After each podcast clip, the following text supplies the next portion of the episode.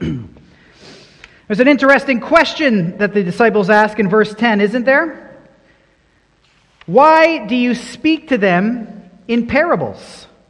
You see, Matthew chapter 13 marks a rather dramatic shift in the public teaching style and public teaching method uh, employed by Jesus up to this point. And the disciples noticed it on this day as well which is why they came and said to him, Why do you speak in parables? In other words, the disciples come to Jesus and they say, What happened?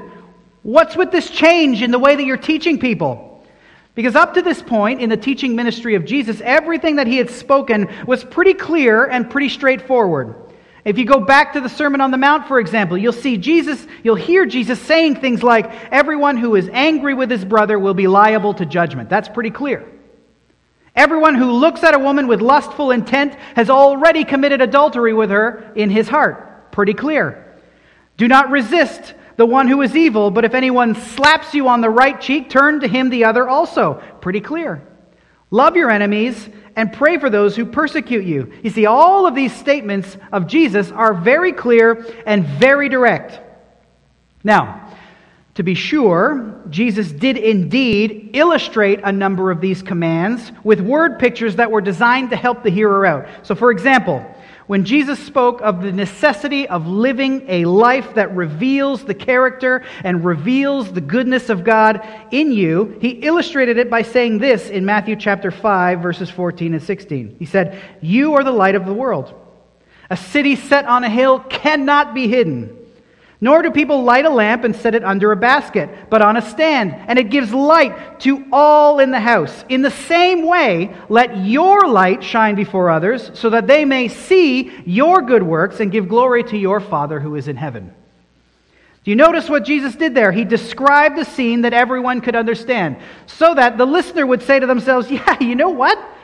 It would actually be foolish to light a lamp only to then put like a basket on it what kind of fool would do something like that? And then he explained the spiritual significance of the picture. Just as you wouldn't put a lamp under a basket because that is such a foolish thing to do, so also you who love the Lord, you who delight in the Lord, you who, who speak or, or who love and, and serve him, do not conceal that love. Don't hide that love. Don't say, I love the Lord, and then put something over it so that nobody sees it. That's a foolish thing to do. A lit lamp is meant to illuminate a room, just like a follower of Jesus is designed or meant to illuminate the world in which they live by your open, obvious love for and obedience to the Lord Jesus Christ. So you live, Christian, in such a way that everyone around you sees your good works and they give glory to your Father who is in heaven. So you see, Jesus gives a word picture and then he describes or, or tells you what that word picture means. And in the clearest example of a parable in the first 12 chapters of Matthew's gospel, it comes at the end of the Sermon on the Mount when Jesus summed up the entire sermon with these words in chapter 7. Everyone then who hears these words of mine and does them will be like a wise man who built his house on the rock. And when the floods came and the winds blew and beat on that house, but it did not fall because it had been founded on the rock.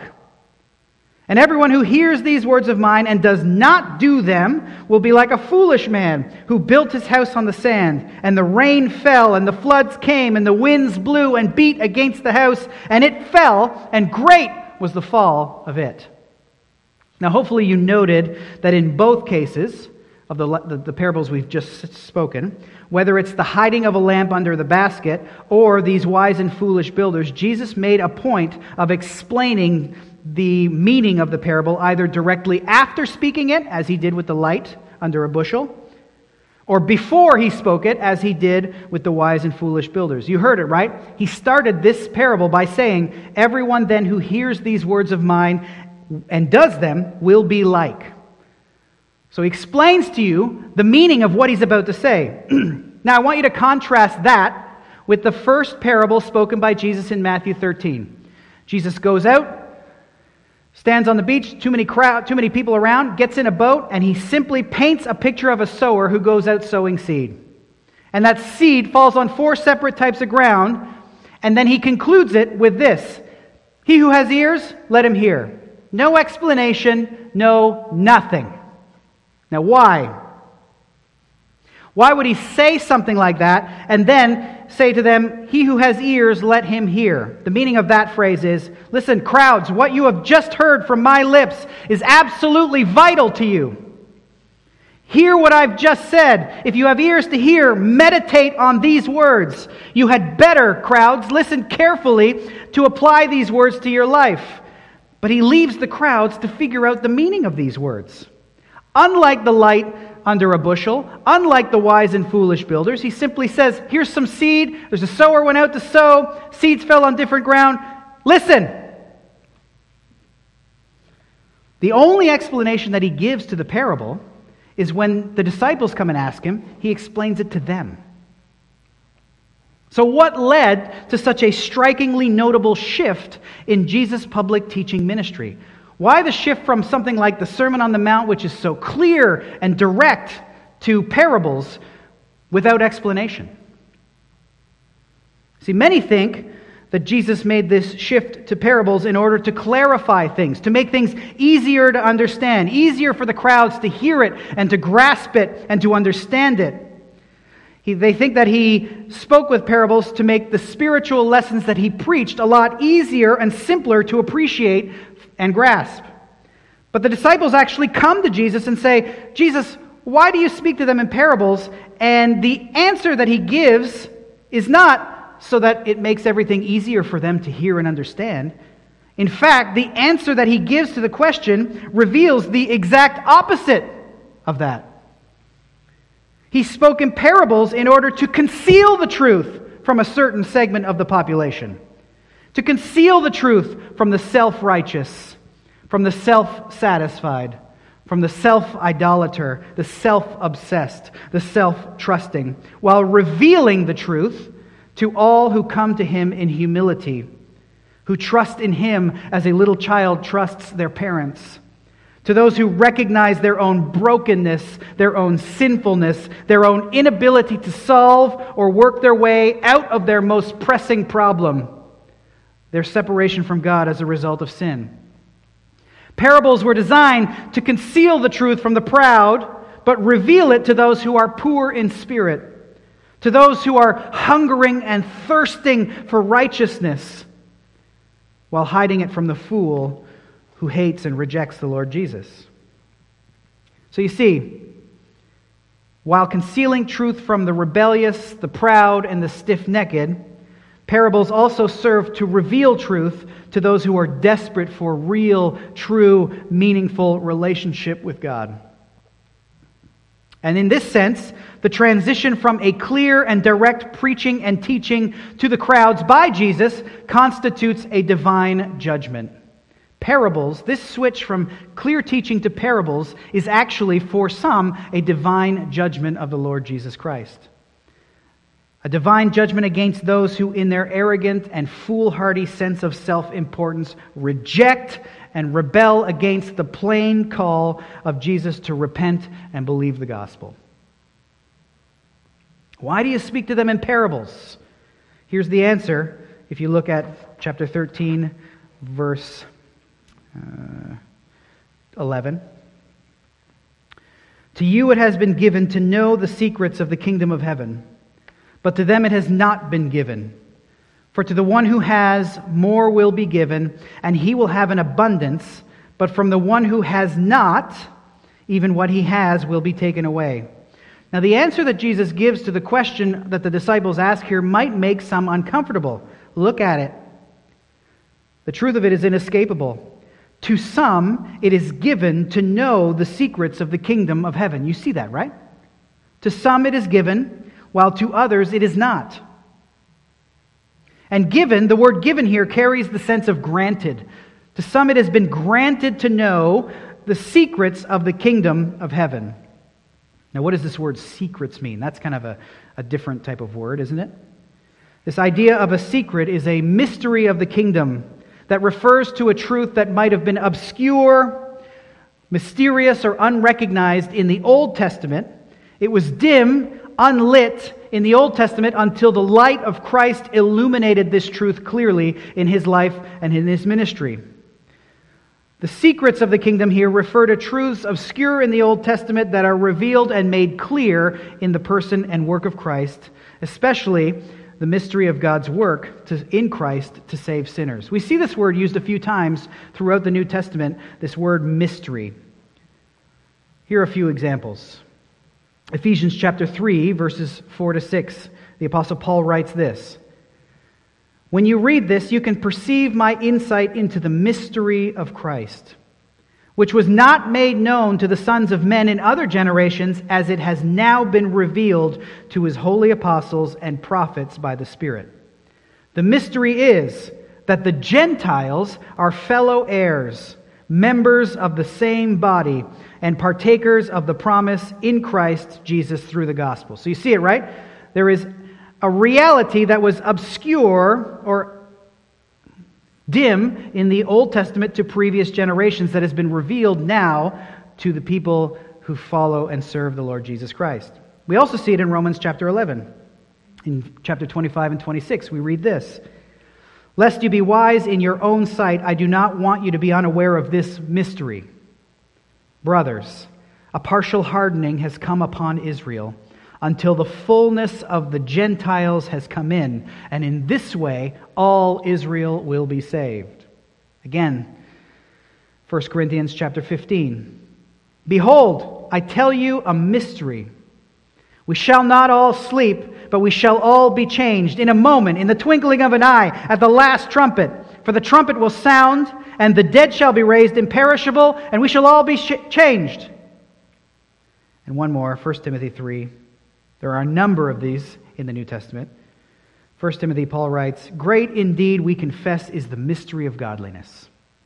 He was manifested in the flesh, this is Jesus, vindicated by the Spirit, seen by angels, proclaimed among nations, believed on in the world, taken up into glory the mystery of the work of our Lord Jesus Christ. You see, the prophets in the Old Testament, they did speak of, of God come to us in the flesh, born of a virgin, that he would die, and after three days raise from the dead. The sacrificial system itself pointed in types and in shadows to the reality which is the sacrificial, sin atoning death of the Lord Jesus Christ. These are all mysteries, however, that were obscure in the Old Testament that were made clear in the person, work, ministry, life, death, resurrection, and ascension of the Lord Jesus Christ. And Jesus tells his disciples here when they ask him, Why are you speaking in parables? He says to them that some are given the knowledge or the ability to understand these mysteries while others are not. To them, meaning the crowds and the religious leaders, verse 13 11 tells us it has not been given. So you see that, right? To some, to you, disciples, it has been given. To them, it has not been given. So, in this context, the disciples are granted or given insight into the knowledge of who Jesus is, into the identity of Christ, in a way that the crowds are not, in a way that the Pharisees are not. You see, while the crowds might ponder, as they did earlier on in the last chapter, whether Jesus is the son of David or not, and the Pharisees would say that Jesus drives out demons by the prince of demons. The disciples, as we will read in just a few chapters in Mark's gospel, or Matthew's gospel, when Jesus asks them, when Jesus asks Peter, who do, who do you say that I am, Peter? Peter is the spokesman for the rest of the disciples, and he pipes up, and this is what he said You are the Christ, the Son of the living God. And Jesus answered to Peter, or Jesus' response to Peter is quite informative. Listen to what Jesus said after Peter stated the identity of Jesus. Blessed are you, Simon Bar Jonah, or Simon, son of Jonah, for flesh and blood has not revealed this to you, but my Father who is in heaven. So, on the one hand, as you read the answer to the Lord Jesus Christ, you see that the knowledge or the secrets of the kingdom are revealed to the disciples but not to the crowds. The knowledge is granted to some and not to other, others.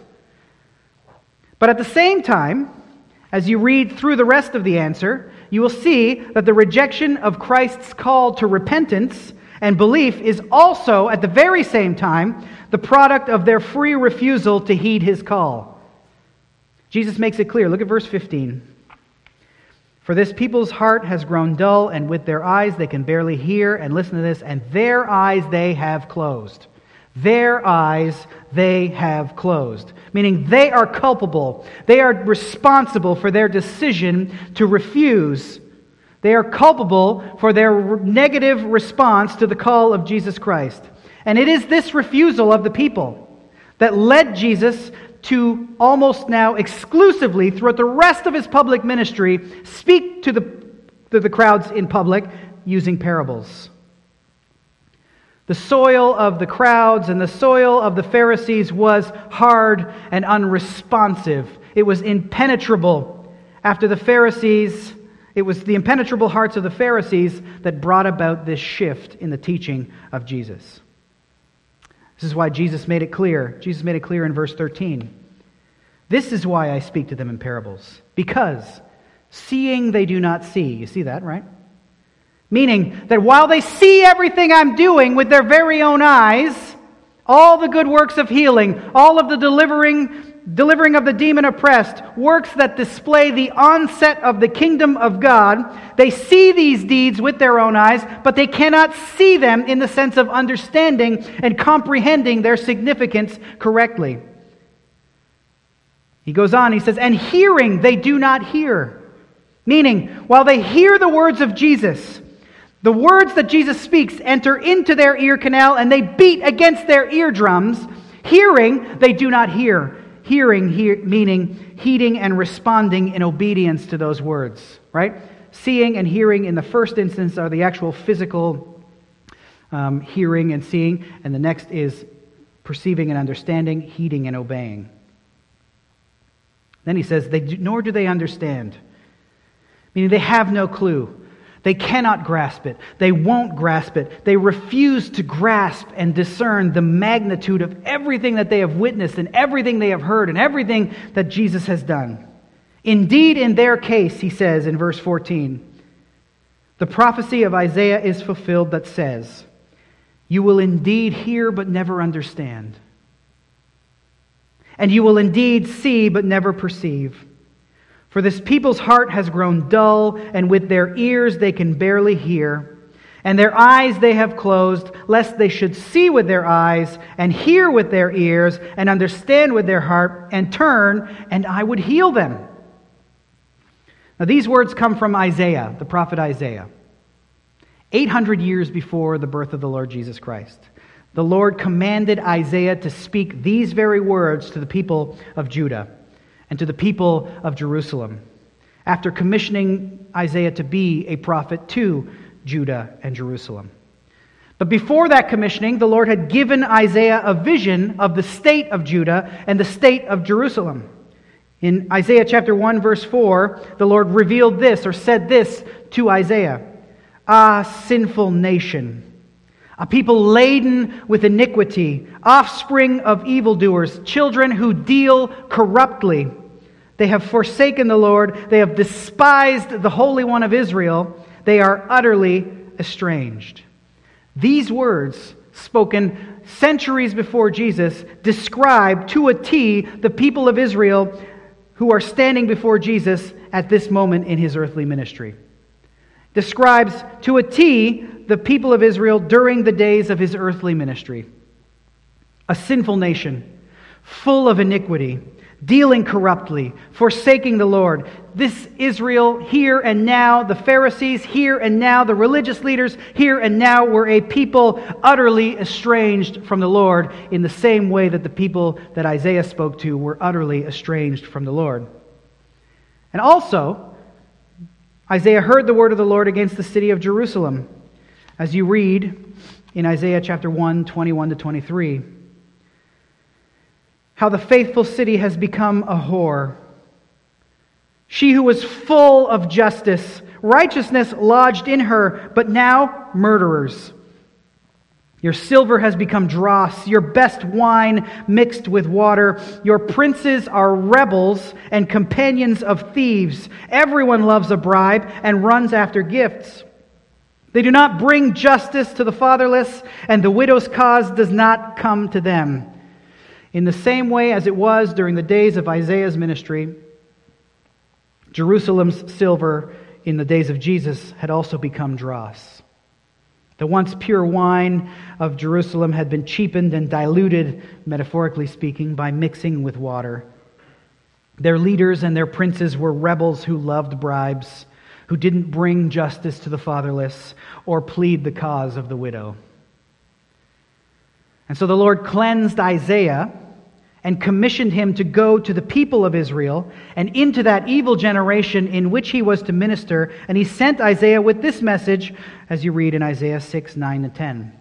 Keep on hearing, but do not understand.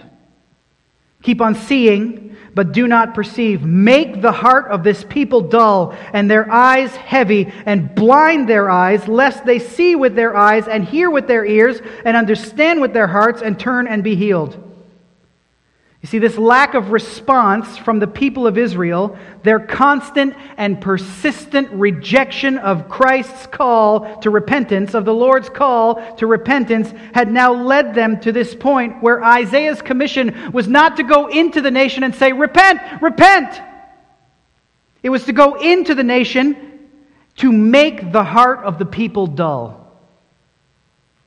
And on hearing this, this is a rather unexpected turn of events for Isaiah. And hearing that this is the message that he was to bring to the people of Israel, he cried out in Isaiah chapter 6, verse 11 How long, O Lord?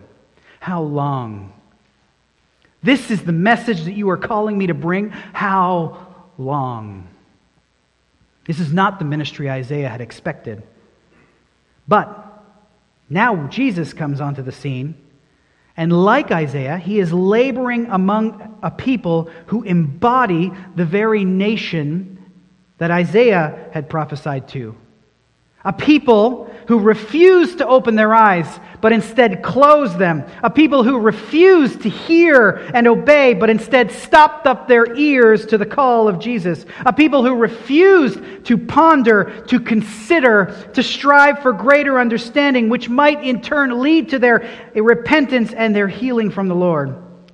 And so, Jesus, in very much the same situation as Isaiah, like Isaiah did, taught in such a way so as to assist those bent on refusing the Lord in their rebellion.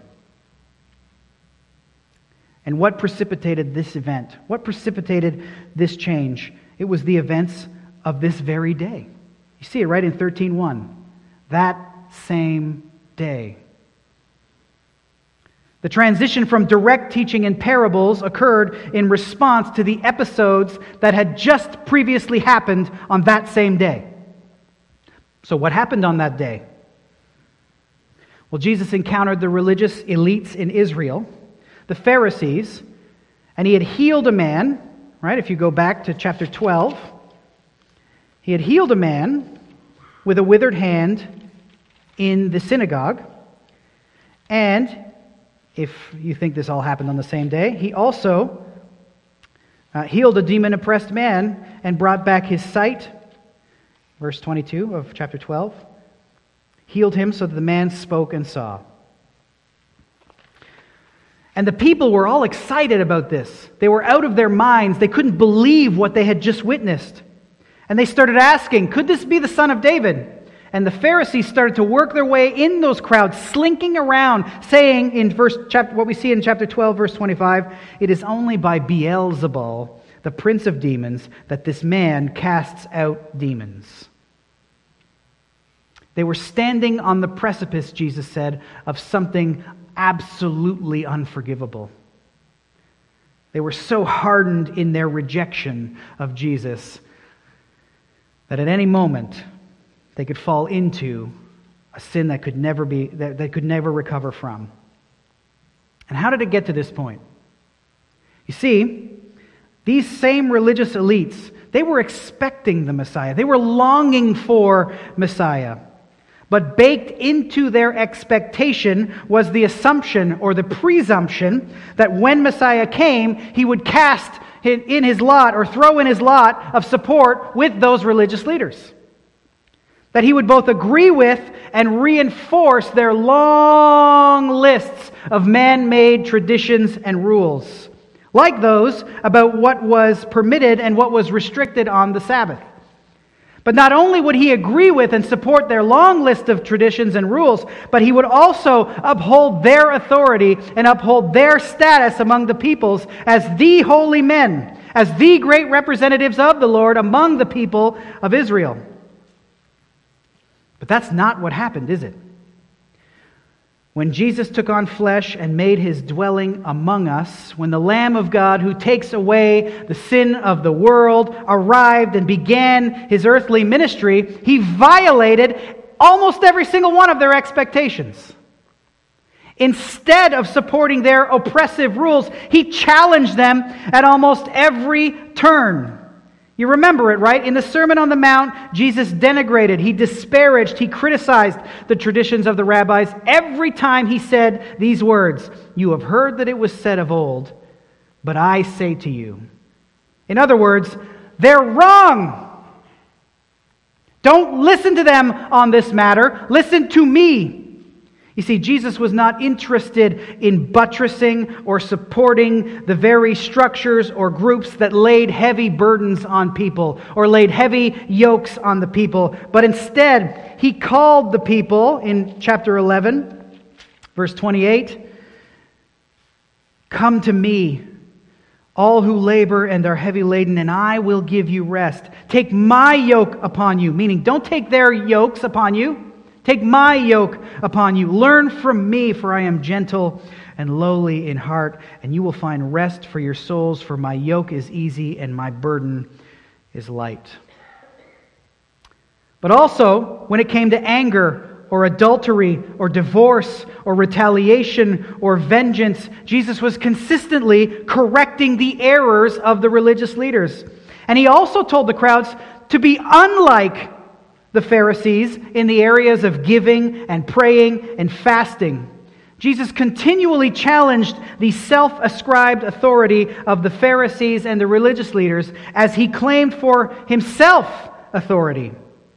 In 1241, he said, I am the one who is greater than Jonah. In 1242, I am the one who is greater than the temple. I am the Lord of the Sabbath, meaning it is Jesus who determines the true meaning and the true purpose and the true intention of the Sabbath. Jesus' word is the final word on all matters of faith and practice in the nation of Israel, but not only in the nation of Israel, in the whole world.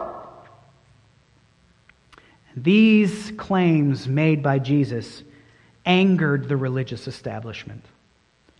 Because this religious establishment gripped with white knuckle, fierce intensity to their position and their status over the people of Israel. And so they worked to keep Christ from assuming his rightful position as king over the people. They worked among the crowds to keep the people from seeing that this could very well be. This, in fact, is the son of David, the king of the Jews. And their opposition only increased. Why? Because they feared losing their status in Israel. And this is something they actually made crystal clear in John 11 48. Many of the Jews who had been witnessing the works of Jesus actually gathered together because the average Jew had begun believing in Jesus. So the Pharisees and the chief priests gathered together to kind of discuss what their plan was going to be about this. And in John 11 48, they ask this question the Pharisees and the religious leaders What are we to do? For this man performs many signs. If we let him go on like this, everyone will believe in him. And the Romans will come and take away both our place and our nation. Do you see their main concern here? The Romans are going to come and take away our place. If the people turn to Jesus, the Romans will come and rob us of our position and rob us of our status. We cannot have that. These religious leaders, as we've noted over the last few months, they could not have cared less whether Jesus was actually the Messiah or not. He threatened their place of privilege among the people. Remember, right? Nicodemus makes it clear that they knew that Jesus was a man who had come from God, but they didn't care. In John chapter 3, verse 2, remember Nicodemus comes to Jesus by night and said, Rabbi, we know, we being the religious leaders, we know that you are a teacher who has come from God, for no one can do these signs that you do unless God is with him. And yet, even though they knew this, they still ascribed the wonderful works of Jesus, his healing of the afflicted, his recovery of sight to the blind, the lame walking, the, the raising of the dead. They still ascribed all of it to his being in league with Satan. Think about how hard their blasphemous hearts must have been to have uttered such blasphemous words. It drove them crazy that Jesus didn't bend or compromise his mission to fit in their expectation, fit in with their expectations. It drove them to madness. It drove them to the place where they went out and plotted against Jesus how they might destroy him. But you see, Jesus didn't throw his lot in with these religious leaders because he wasn't concerned about position and status and place. Why did Jesus come? He came to seek and to save the lost, not to strengthen the oppressive leadership of the Pharisees. Jesus came quietly and gently and humbly to call the weary and the heavy laden to himself. Jesus came to call all the broken, all the dysfunctional, all the weary and tired, all the financially burdened, all those of low estate in the world, all the sick, all the dying, all the confused, all of you all who come to him, and when you do come to him, if you do come to him, if you respond to this call that Jesus sends out, he will never cast you out. Our precious, wonderful Lord Jesus Christ receives every single person who truly believes in him and comes to him in faith. But the religious leaders, rather than respond positively to the message, rather than respond positively to the gospel of the kingdom that so graciously poured forth from the lips of Jesus, they called him satanic. And they poured out poisonous lies about Jesus among the crowds, and they began hatching a plot to kill him. And so Jesus took it from them. They no longer deserved the privilege of hearing the clear and direct teachings of the Lord Jesus Christ about the gospel of the kingdom. He judged them by switching to parables as his main, for, uh, his main form of public preaching and teaching.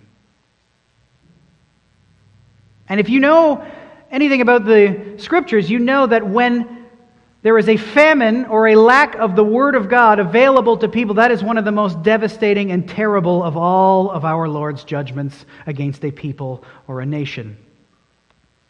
When the Lord spoke through the prophet Amos, he said this Behold, the days are coming, declares the Lord God, when I will send a famine on the land. Not a famine of bread, nor thirst for water but of hearing the words of the Lord. They shall wander from sea to sea, and from north to east. They shall run to and fro to seek the word of the Lord, but they shall not find it. It's a devastating judgment. And in Proverbs 29 19, we read this Where there is no prophetic vision, the people cast off restraint, but blessed is he who keeps the law. You might know it as where there is no vision, the people perish. The idea here is where there is no revelation from God, clear revelation from God. People begin to go their own way. They begin to walk the road that leads to death. They cast off restraint wherever the Word of God is absent. It's a devastating judgment.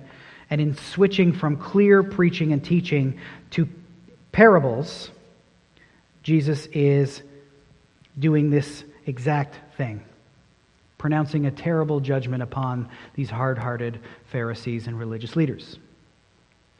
And this parable that he speaks here will reveal the state of the Pharisees' hearts and also reveal the number of different responses of the crowds. So Jesus sets this, this teaching before them in the form of a parable. And in this parable, we see four separate responses to the preaching of the gospel, only one of which is true, life saving, life giving faith. So look at verses 1 and 2 again. Now that we know why Jesus is speaking in parables, let's turn our attention to the parable itself. On that day, after the encounter with the religious leaders, the text tells us Jesus went out of the house and sat beside the sea, and great crowds gathered about him, so that he got into a boat and sat down. So see, great crowds are following Jesus. Great here means massive throngs of people. Thousands upon thousands of people are following Jesus to hear what he has to say, to be healed by him. They're pressing in. And there were so many people that he had to get into a boat and sit down in the boat in order to preach while the crowds, they didn't sit, they stood on the beach. And he began speaking to them in parables. And this first parable being what we commonly call the parable of the sower or the parable of the soils.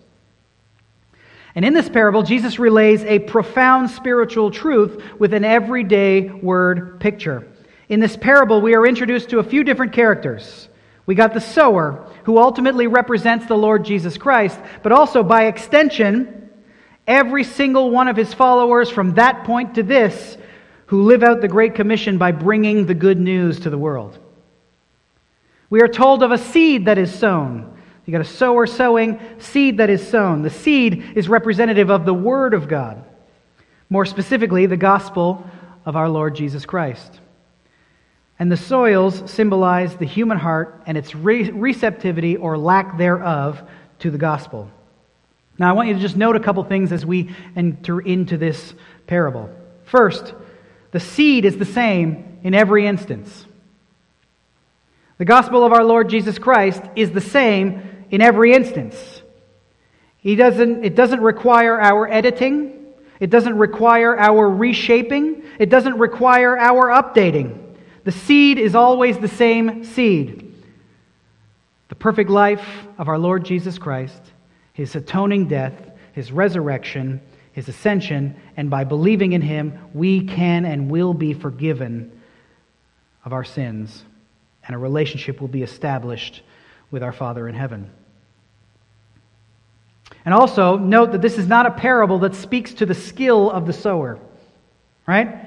I know far too many of us sometimes refrain from going out and speaking the gospel because we're afraid, right? Uh, what, am I, what if they ask me a question that I don't know the answer to? Or what if, what if they say something and, and I don't know how to respond to it?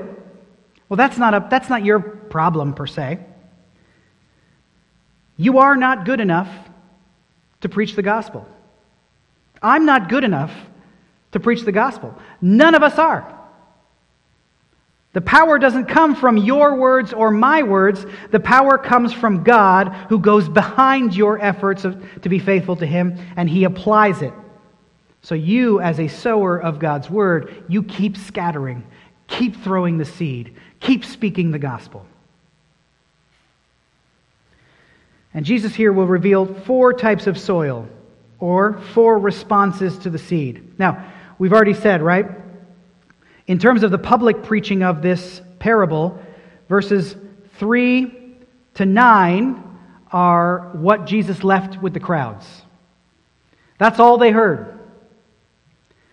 But Jesus explained the parable in verses 10 to 17 to the actual disciples who come and ask him, or verses 18 to 23, I mean, who come and ask him about the parable or why he speaks in parables. So look at the first of the four soils that Jesus speaks about in this parable. The first is the soil that comprises the path. You see that, right? Verse look at verse 13, chapter 13 verse 4. A sower went out to sow, and as he sowed, some seeds fell along the path, and the birds came and devoured them. And Jesus explained the meaning of this in chapter 13 verse 19 to his disciples, saying, when anyone hears the word of the kingdom and does not understand it, The evil one comes and snatches away what has been sown in his heart. This was what was sown, or this is what was sown along the path. See, the, the original hearers would understand the word picture, right? They would understand the, the picture that's being painted. Maybe not the deeper spiritual significance, but they'd understand the difficulty that any seed might have penetrating the hardened and tightly packed down dirt on a path these thoroughfares that people keep walking on, and as they walk, the ground gets harder and harder and more compact and more compact.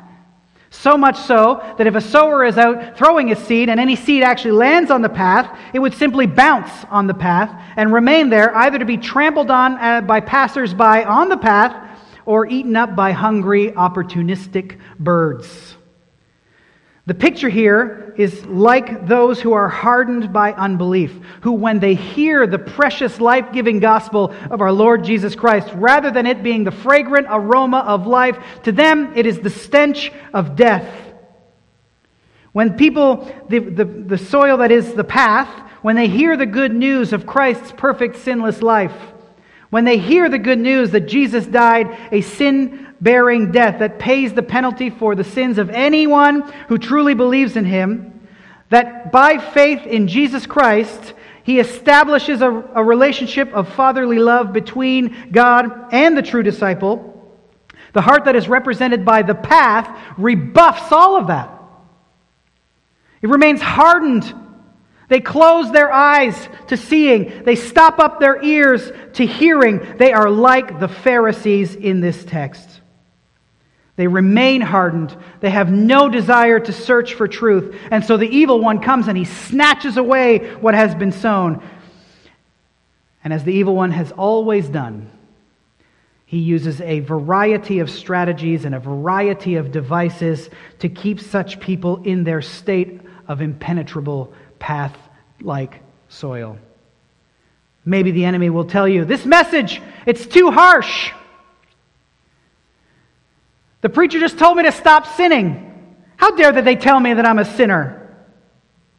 How dare this preacher up here call what I love, what this society loves, sinful? These people who open the Bible and they preach it, they're hateful, spiteful, bigoted, and mean. Listen, all you need to do is look inside yourself. All you need to do is love yourself and forgive yourself and express yourself. That's really what's important. Forget all this Jesus stuff. Forget all this talk about denying yourself and submitting to somebody else, as if Jesus knows better than you how to run your life. These are some of the ways that the enemy snatches the seed as it falls on, these, on the hard path. The evil one will also use false teachers and sinful cultural worldviews and ideologies, and he'll paint, this, the, he'll paint sin in the colors of righteousness, and he'll fan your heart in the direction of sinful pleasures and life lived in the domain of darkness. And those who refuse to hear, they are outwitted by Satan because they are ignorant of his strategies to bring about their eternal death and damnation. And the Pharisees and the religious leaders who are seeking to destroy Jesus in our text this morning, they are the ones who, are, who fall into this category. In this parable, Jesus is speaking a condemning word to these Pharisees, a word of judgment to these Pharisees. Their hearts are best described by the hard, unaffected, unreceptive path upon which the seed of the gospel fell. Now, let me ask you if you're here or you're watching, does this describe you? Are you the seed, or are you the path that the seed falls on and it finds unreceptive, hard, impenetrable ground? If that is you, then know this you are on very dangerous ground. And should you die in this state, you will not ascend to heaven to be with Christ where he is for eternity, but you will descend into the eternal torment and wrath of our Lord. You will face eternal damnation. So the call goes out to you this morning to respond to the good news of Jesus Christ. Do not be the hardened soil. Do not close your eyes and stop up your ears. Do not refuse to understand. That's the first soil. The second soil, or the second response to the seed that is the gospel, is that of the rocky ground. You see that in verses 5 and 6 of chapter 13. He says this Other seeds fell on rocky ground where they did not have much soil, and immediately they sprang up, since they had no depth of soil. But when the sun rose, they were scorched, and since they had no root, they withered away. And Jesus explained the meaning of this to his disciples in verses 20 and 21. Look at that again. As for what was sown on rocky ground, this is the one who hears the word and immediately receives it with joy. Yet he has no root in himself, but endures for a while, and when tribulation or persecution arises on account of the word, immediately he falls away. The idea here being that there are some who lack a true rootedness in Christ, even though they might profess to actually love Christ. These are types who have who don't have roots deep enough to draw the life sustaining living water from the Lord Jesus Christ. These are the ones who will wither when tribulation and trial comes upon them, when the sun scorches down upon them. These are the ones, and you've probably seen these people. Maybe you've been to a youth retreat when you were young, or maybe you've been to a, a conference and, and the preacher's up at the front. He's like, Come to Jesus, everyone. And, and everybody starts streaming down the aisles and they say the prayer and they're so excited. And they say, All right, I'm a believer now. They accept the truth of the word, they accept the validity of the gospel message. Sure, Jesus died, he rose again. That's wonderful. Now, why they chose to make a profession of faith, there's a whole host of reasons. We don't know. Perhaps they were told that Jesus would solve every single one of their problems. And they're like, yes, sign me up for that. Perhaps they were swept up by some intense emotional experience as a preacher preached to them uh, with haunting music playing behind them. Perhaps they met a, they went to church and they met a, re, a, a ton of really nice people, and they're like, I like all these new people. They're so nice to me. And the babysitting is free. And so they joined in by professing faith in Jesus. Perhaps they really did appreciate the message of salvation, but they were they weren't told about all of the other things that come with it bowing the knee to, the, to Jesus Christ as Lord, submitting the entirety of their life to obey Him, denying self, living for Him. You remember it, right? Maybe. That time when you came to the Lord. You remember that? Like you, you, you tell your, your story, you tell your, your uh, testimony about coming to the Lord. If you're anything like me, I remember when I first came. I remember when I first really believed and I got I was being driven home and when I got home I felt like I could bounce off all the walls. I'm like running around. I'm like, "Yes, Jesus, Jesus, Jesus, Jesus." I was all up for it. It was a rush of emotion, a rush of joy, a rush of excitement. But there are many for whom that when that initial joy goes away or that initial burst of emotion wears away, or it disappears and they can't recapture it, they drop their profession and move on. The great preacher R.C. Sproul calls this a flirtation with Christianity. It has all the earmarks of a teenage fling, doesn't it? Intense emotions when you first meet, a heated sensation of always wanting to be together, be in the presence of that person that you have this lovesick crush on. And then you start to hate them just as quickly as you love them. You remember those? Anyone else? Did anyone else have those experiences? I had like two when I was a teen. And such a response to the gospel has, over the last decade, become quite last decades become quite common as churches and preachers and organizations all strive to make entry into the kingdom of heaven as easy as possible. Say this prayer, and you're in. You can walk around with the ticket in your pocket. You know, you're saved from the fires. You, all you need to do is pray that prayer. In many cases, the words of Jesus to count the cost. In many cases, the words of Jesus as a call to self denial, to bowing the knee in submission to Him, of handing over the entirety of your life to Him. In many cases, preparing those who are hearing this message for the response that the world will have towards such a profession, it's all lacking. True discipleship and true following of Christ requires a counting of the cost. Jesus made that clear. True faith in Christ requires self denial, which runs contrary to a world that is obsessed with self expression. True faith requires self sacrifice, requires obedient service, and requires even suffering. But the fair weather convert as John Owen calls it, the temporary Christian, might be enthusiastic in their response to Jesus at first, full of passion, full of emotion for a season, but such a temporary profession is not real. It's not true saving faith because it always withers in the heat of trial, in the heat of adversity. Such a faith is not true faith. It is simply a temporary, shallow, rootless counterfeit that dies just as quickly as it sprung up. All who truly name the Lord Jesus as Lord and Savior will be tested. All will encounter tribulation, meaning adversity or trouble or affliction on account of your profession. Is this you?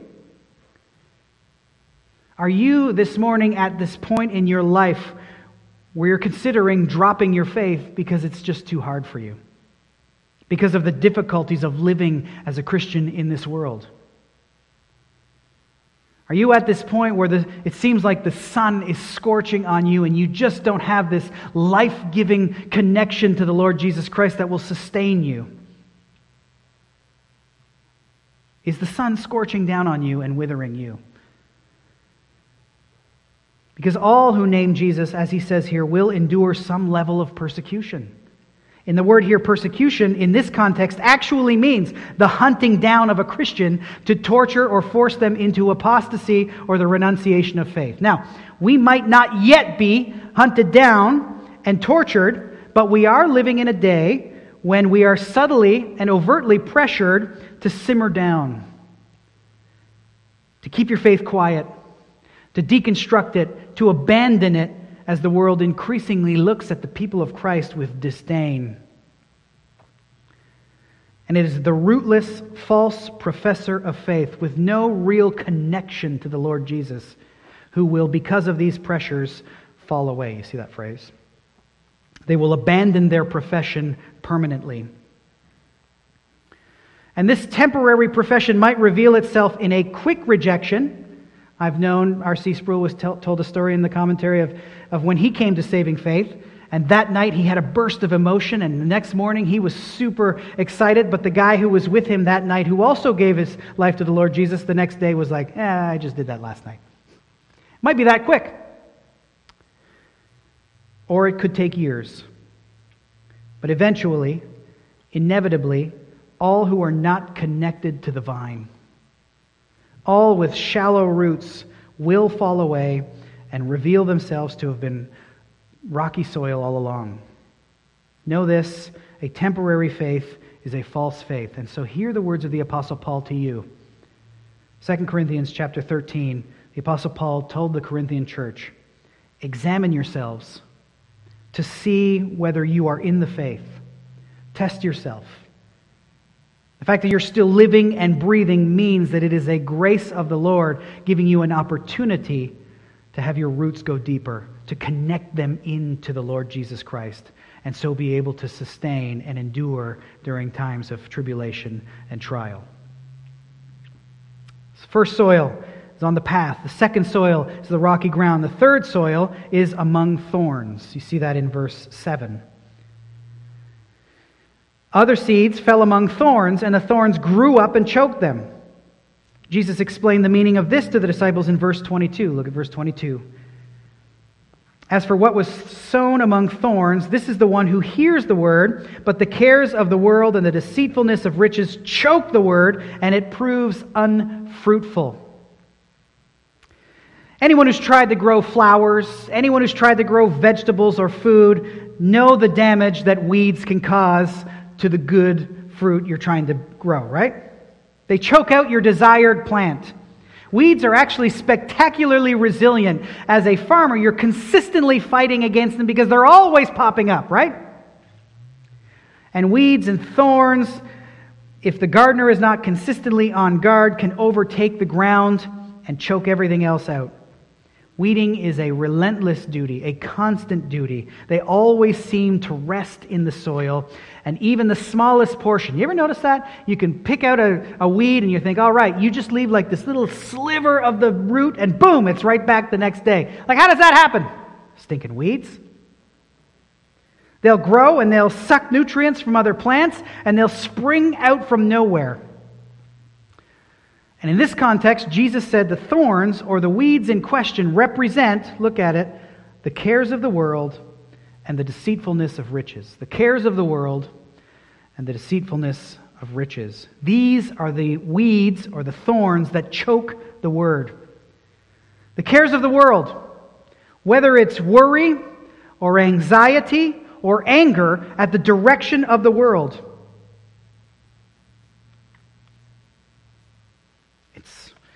Or whether it's love for the comforts of the world or the pleasures of the world, it's all the same. Preoccupation with the world and its cares, to be so concerned and so disturbed and so agitated and troubled by what's happening in this world that you can't meditate on or rest in or delight in God's word or love God's people is to be on the path to disaster. If this is you, you are being choked by the cares of this world. I don't know if you've noticed it, but it seems to me like all we talk about these days are the cares of the world. I hear more about what's going on in the world than about the Lord Jesus Christ who sits enthroned above it all. He's still in charge. Nothing's changed. Nothing catches him off guard. And yet, here we are so angered and anxious that everything in the world isn't progressing the way we would like it to. And look what Jesus said happens to those who are taken in or choked by the cares of this world. It says it proves unfruitful. That's one of the most terrifying terms I can imagine in Scripture. To be a plant that stands in the garden and to bear no fruit. That's the, the epitome of self deception, isn't it? It chokes the, the word so that it proves unfruitful. Now, what becomes of the unfruitful? Jesus told us in another parable in Luke chapter 13. Luke chapter 13, verse 6, we read this. And he told this parable, Jesus. A man had a fig tree planted in his vineyard, and he came seeking fruit on it and found none. And he said to the vine dresser, Look, for three years now I have come seeking fruit on this fig tree, and I find none. Cut it down. Why should it use up the ground?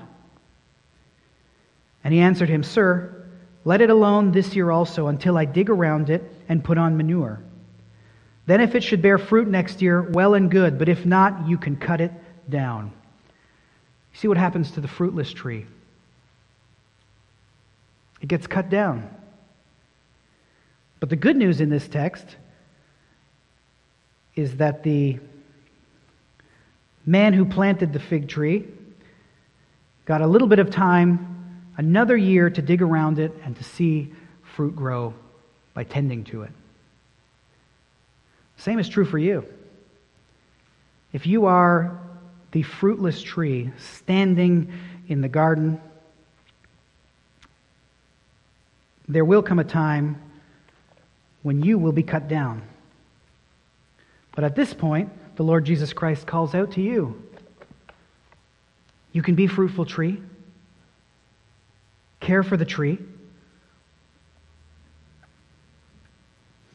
And on the other side of the coin, it's not just the cares of the world, but also the, the deceitfulness of riches. You see that? Being overly concerned with the riches of the world also chokes the word, because riches are deceitful, aren't they? If you aren't careful, they will fatten your heart.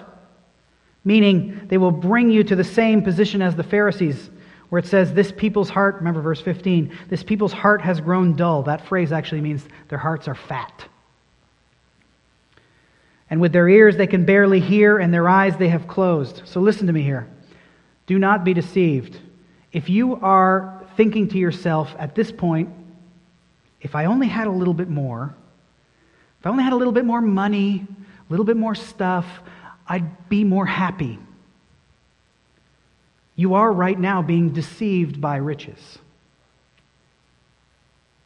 Because what did the Lord Jesus Christ tell us in the Sermon on the Mount in one of his clear teachings?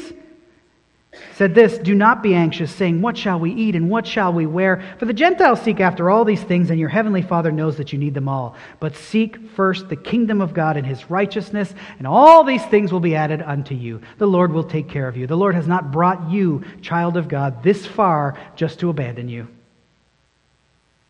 So don't let riches of the world deceive you and bring you to unfruitfulness. Don't let the cares of the world and anxiety and trouble over them bring you to the place where you are unable to rest in and delight in God's word or love God's people.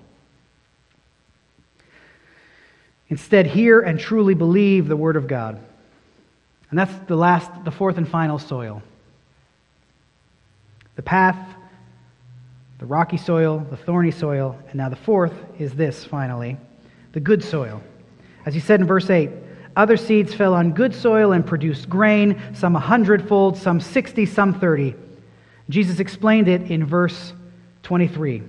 As for what was sown on good soil, this is the one who hears the word and understands it. He indeed bears fruit and yields in one case a hundredfold, in another sixty, and in another thirty. The good soil is the heart that truly understands and believes the good news of the Lord Jesus Christ and brings forth fruit to the glory of God.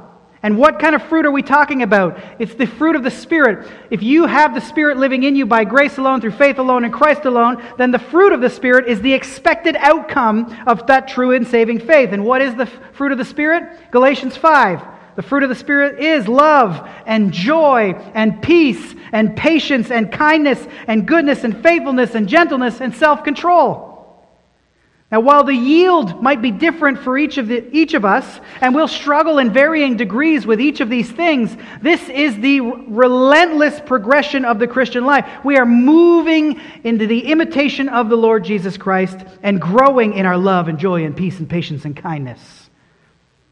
The fruit of a true believer, the fruit of the, the good soil, should not be difficult to see. It should be notable. Listen, I have a tree in my backyard.